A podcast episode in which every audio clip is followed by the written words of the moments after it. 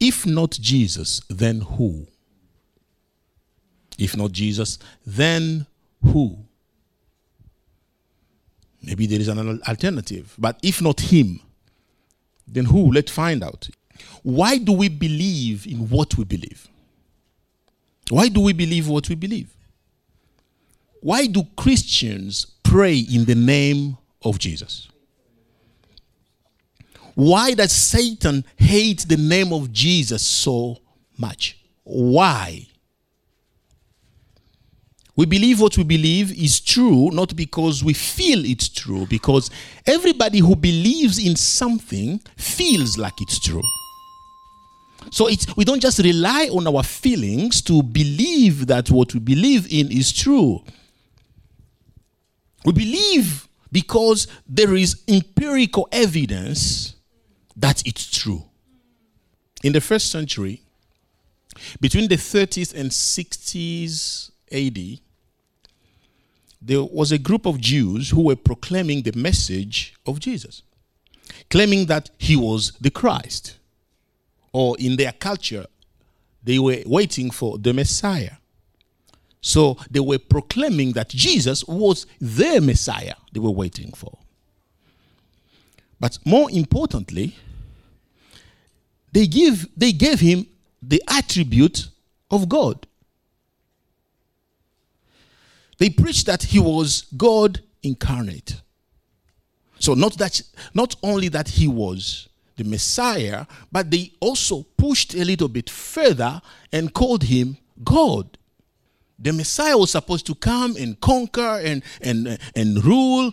But this one Messiah who came was more than just the Messiah they were expecting for. He became God. It's surprising to hear Jews proclaiming this message because the Jews believed that God could not be a human being and a human being can never become God. These people were taught, they were trained since childhood that there is only one God. And suddenly they are proclaiming that this guy we ate with, we spoke to, we walked together, we, we, we journeyed together. He is God.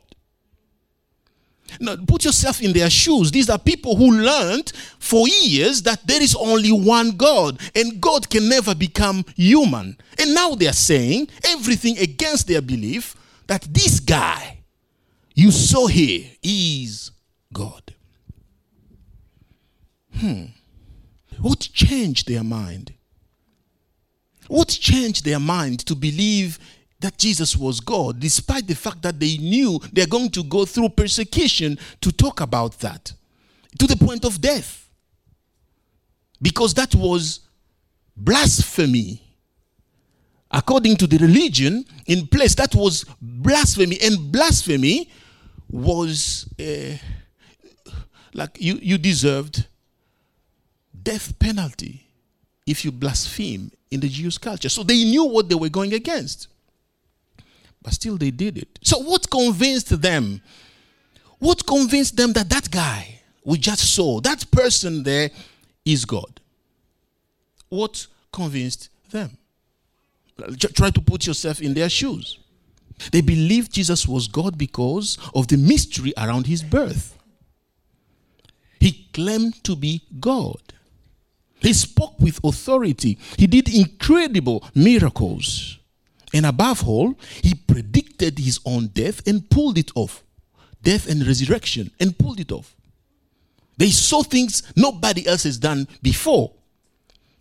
So after he was crucified, he rose from the dead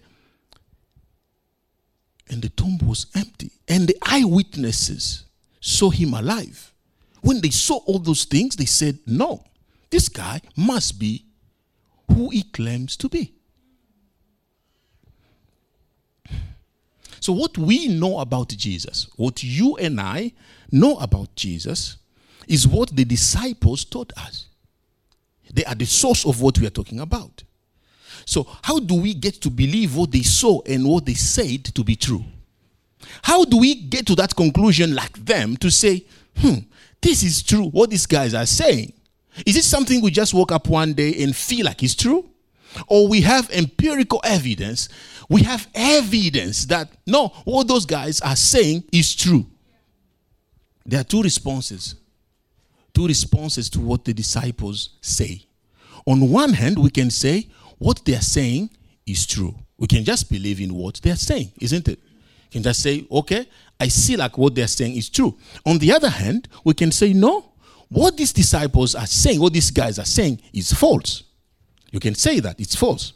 But when we get to prove that it's false, we it's divided into two.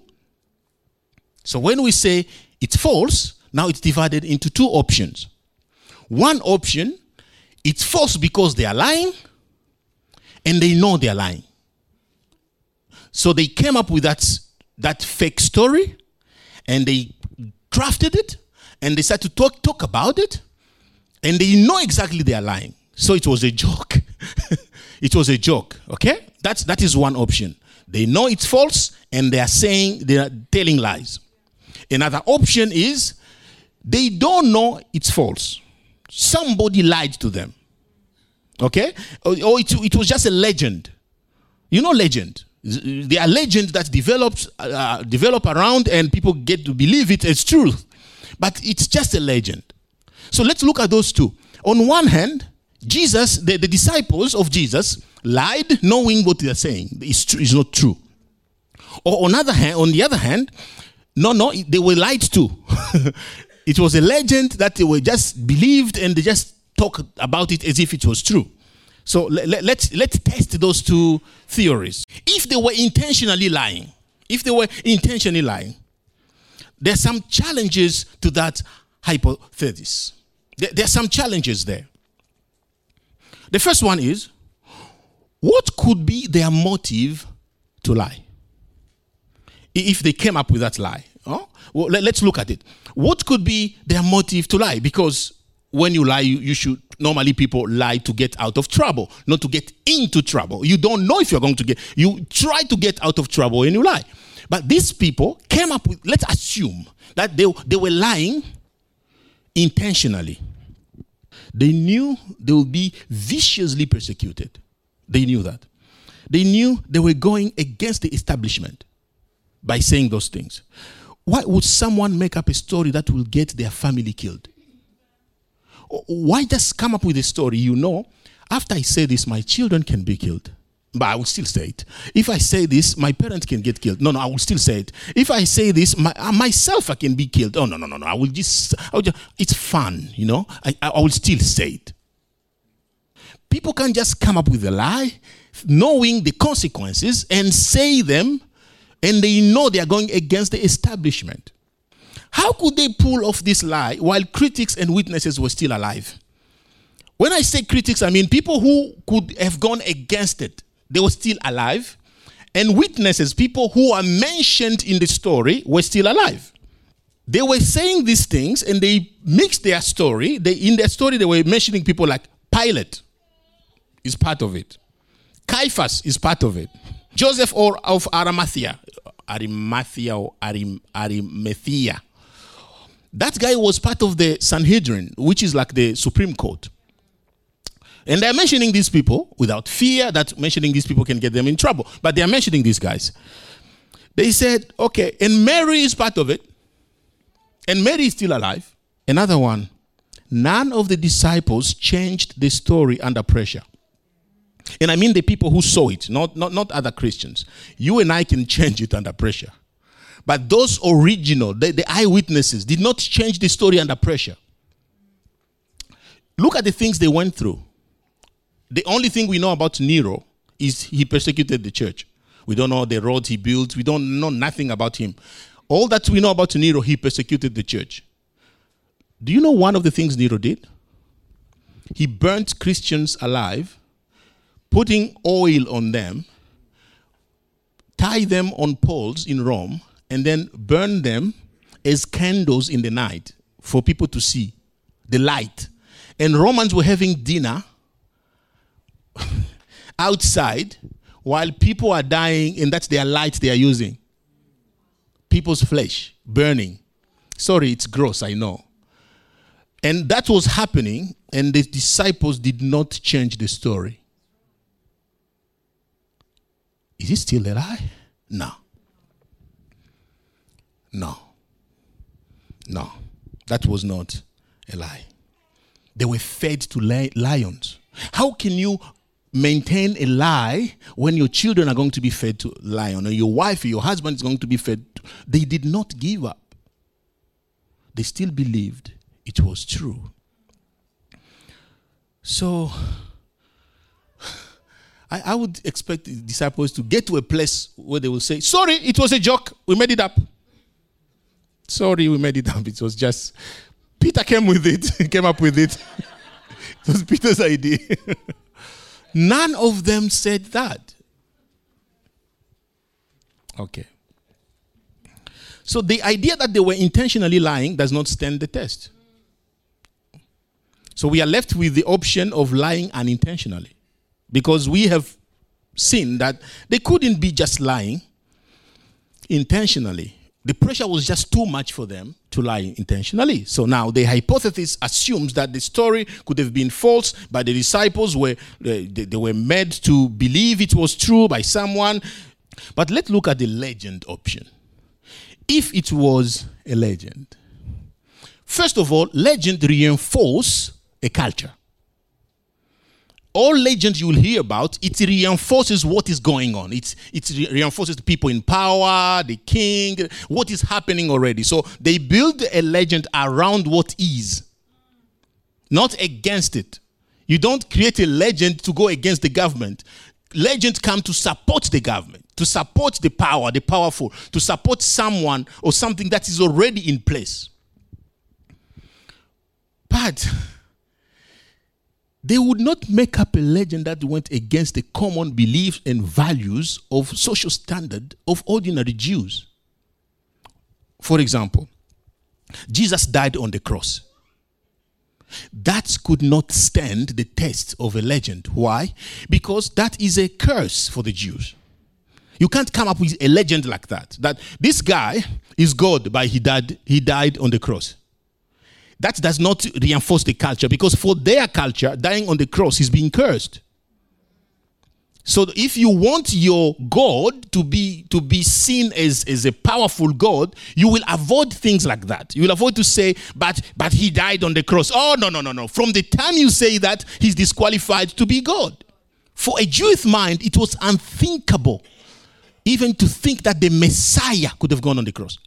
The, no, no, let alone, don't talk about God, just the Messiah, the one they were waiting for, could not go on the cross. No, he will come, he will conquer the Romans, he will be in the in the in the palace, and and then suddenly they're saying, No, he was still the Messiah, but he died on the cross.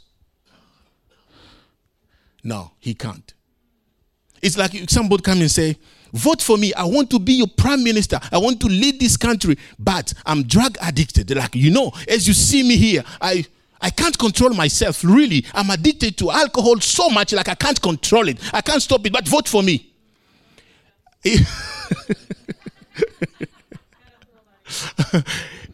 if we know somebody's addicted to gambling and stuff like that, we can't vote for them. But they are saying the guy who we claim to be our Messiah, he died on the cross. Together with the thieves and all those guys, he was punished. The second one, Jesus claimed to be God.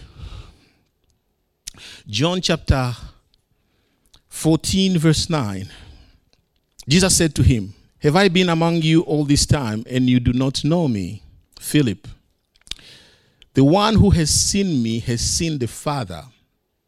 How can you say, Show us the Father? Jesus himself is saying these things.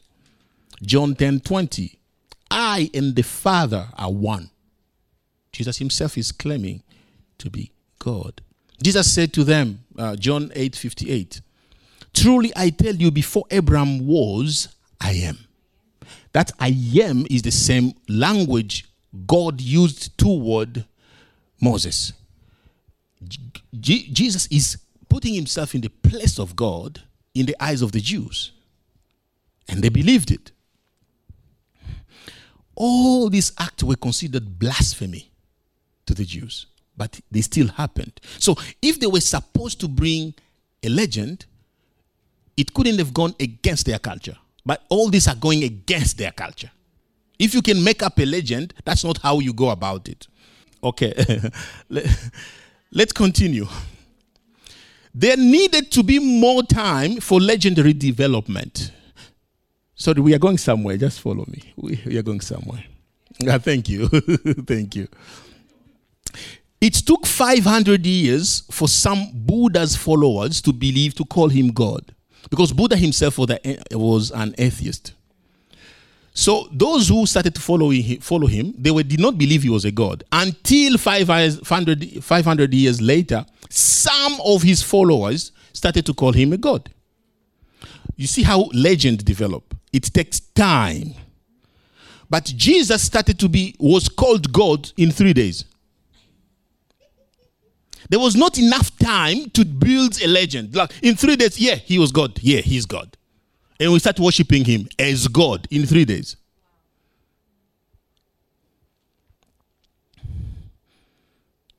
And then another one is the disciples' accounts were written as historical fact. They give you genealogy. Matthew says this gave birth to this, this one gave birth to this, and then this, and then we have Jesus. So they are fact, historical fact. In 1 John 1 1 to 5. What was from the beginning, what we have heard, what we have seen with our eyes, what we have observed and have touched with our hand. Okay. You, you can choose to believe this or not. But he's saying that life was revealed and we have seen it and we testify and declare to you the eternal life that was with the Father and was revealed to us. What we have seen and heard, we also declare to you. And indeed, our fellowship is with the Father and with His Son, Jesus Christ. This is the message we have heard from Him and declare to you. This is not a legend. Someone saw, heard, touched, and is telling you what they went through. They reference places, people, eyewitnesses, an event that took place simultaneously. When Jesus was on earth, you can check this thing happened and that thing happened at the same time. If John claims to be writing a reliable history, that means the legend hypothesis and the lie hypothesis do not stand the test. Therefore, we are left with only one option who the story is true. The story is true. We, we can't say it's a lie because we've seen proof that no, no, there's no way they will lie in that circum on those circumstances. no, it's a legend. No, it can't be a legend because look at this proof that no, no, the legend doesn't build like that. So we are left with only one choice. The story is true. So, because the story is true, we can now look at other reasons why Satan is powerless when we mention, mention the name Jesus. Because the story is true. Your place in eternity depends on how you respond to the name Jesus. Where do you fit in the story? So, it all started when Jesus at the beginning, God said to, to Satan, I will put hostility between you and the woman, and between your seed and her seed. He will strike your head, and you will strike his heel. Genesis 3:15. I love that Jesus became a human being. I love that. Jesus designed the womb of a woman in a way that a child will spend nine months in there without mixing his blood or her blood with the mother's blood. I love God. I love how, how smart God is. He was preparing for something. You can check, you can ask doctors, they will tell you. Do we have a doctor here who can debunk me? Scientifically, the child stays nine months in the womb of a mother without mixing blood. So that's good news. That's good news. Because Jesus came as God to take a human body and stayed in Mary's womb for nine months without mixing blood with Mary. He was safe. You know why? Because if he mixed blood with Mary, he will become fully human. Will become fully human. And another secret in the story is that God made it happen by the power of the Holy Spirit. There is no father involved. I will say this for those mature people in the room, and kids, you can just close your ears.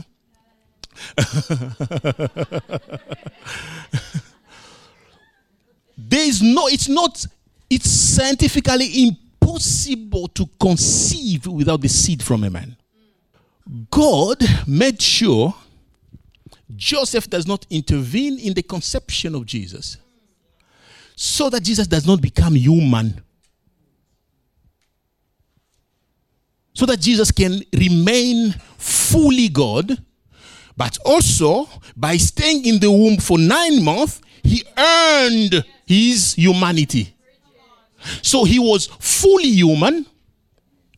He earned it for nine months. He was fully God, never mixed his blood. God is so smart. I love God. And Jesus comes out 100% man, 100% God. That's a mystery, but it happened. He was miraculously conceived so that he can fulfill this mission. And becoming a human gave him the right to die for me and for you. Why? Because the right to operate on earth was given to humans. Without this body, you don't have the right to rule over the earth. Spirits don't have the right to rule over the earth. The earth was given by God to humans with a flesh. So for Jesus to operate freely on earth, he needed a body. And he took one. He could not come as a spirit and start doing stuff. That will be illegal in the spiritual realm. It will be illegal. So he needed to operate within the, the, the, the laws of creation, the, ro- the laws made by God Himself. And he took on a body. Jesus took on a body to earn the right to claim everything for us. So when Jesus died on the cross, death made a mistake. I will say Satan made a mistake because Jesus took the sin upon himself, not in himself. He could only stay dead if he was inside a sinner. The sin was upon him, not in him. And that's why he rose again. Satan made a mistake. Because he saw Jesus covered by sin, he said, Oh, let's kill him. Let's kill him. Now he's a sinner. Boom, boom, boom. He died. Romans 6:23. For the wages of sin is death. But the gift of God is eternal life in Christ Jesus our Lord. The wages of sin is death. So death doesn't just come by its own. You need sin to attract death. And Satan made a mistake. So after the death, Satan said, Oh, we've messed up, guys. What have we done? This guy should not be dead. We can't keep him down, it's against the law. Jesus said, Okay, you made a mistake, so I can claim whatever I want to claim. Legally, Jesus said, Now I will claim whatever I want to claim. First of all, I claim my life back. He came back to life. Secondly, he said, Not only mine, I will include Mike to the list and Christelle to the list. No, and you. and you. he claimed all of us. He said, I'm not leaving anyone behind. I will claim their freedom. I will claim everything. I, like Satan, you've made a mistake. I'm not leaving anything to you. I take it all with me. Hallelujah. And Jesus came back to life. And this is what Paul says in Ephesians, Ephesians chapter 1, 20 to 21. He exercised this power in Christ by raising him from the dead and seating him at his right hand in the heavens, far above every ruler and authority, power and dominion, and every title given, not only in this age, but also in the one to come. Every power every ruler, every spirit. Last week we, talk, we spoke about the uh, spirit, the territorial spirits, all of them down. Jesus has been elevated, exalted above all of them for dying and pulling his resurrection off. Came back victorious. Paul continues. Philippians chapter 2, 6 to 11. God, who, existing in the form of God, did not consider equality with God as something to be exploited. Instead, he emptied himself by assuming the form of a servant, taking on the likeness of humanity. And when he had come as a, as a man, he humbled himself by becoming obedient to the point of death, even to death on a cross. For this reason, God highly exalted him and gave him the name that is above every name, so that at the name of Jesus, every knee will bow in heaven and on earth and under the earth, and every tongue will confess that Jesus Christ is Lord to the glory of God the Father. Jesus earned it. If not Jesus, then who? Nobody. Nobody else has done this. Nobody else has earned the right to claim freedom.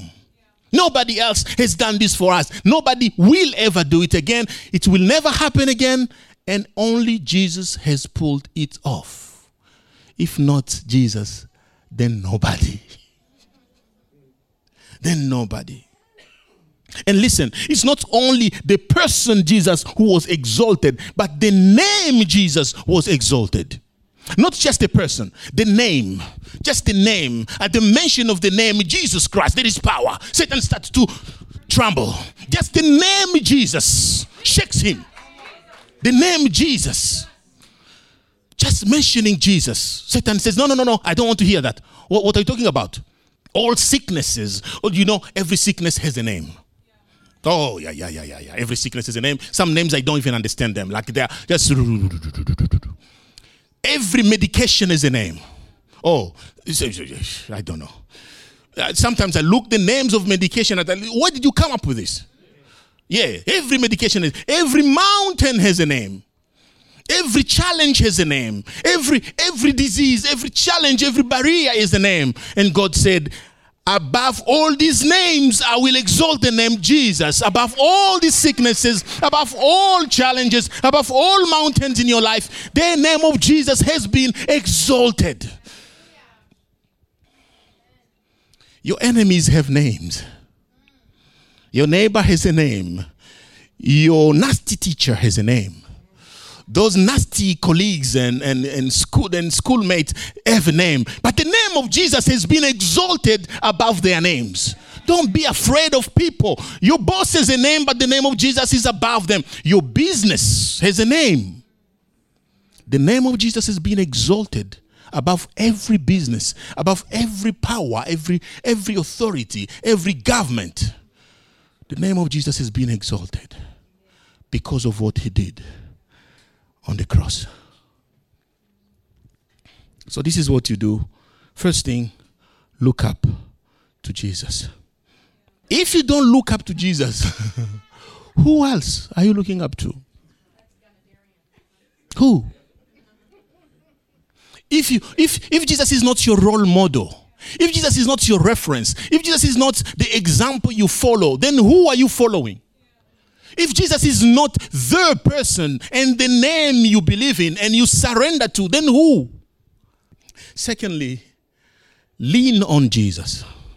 Don't, don't just look up to him. Don't, don't just revere him and worship him and, and see him as a role model, but depend on him.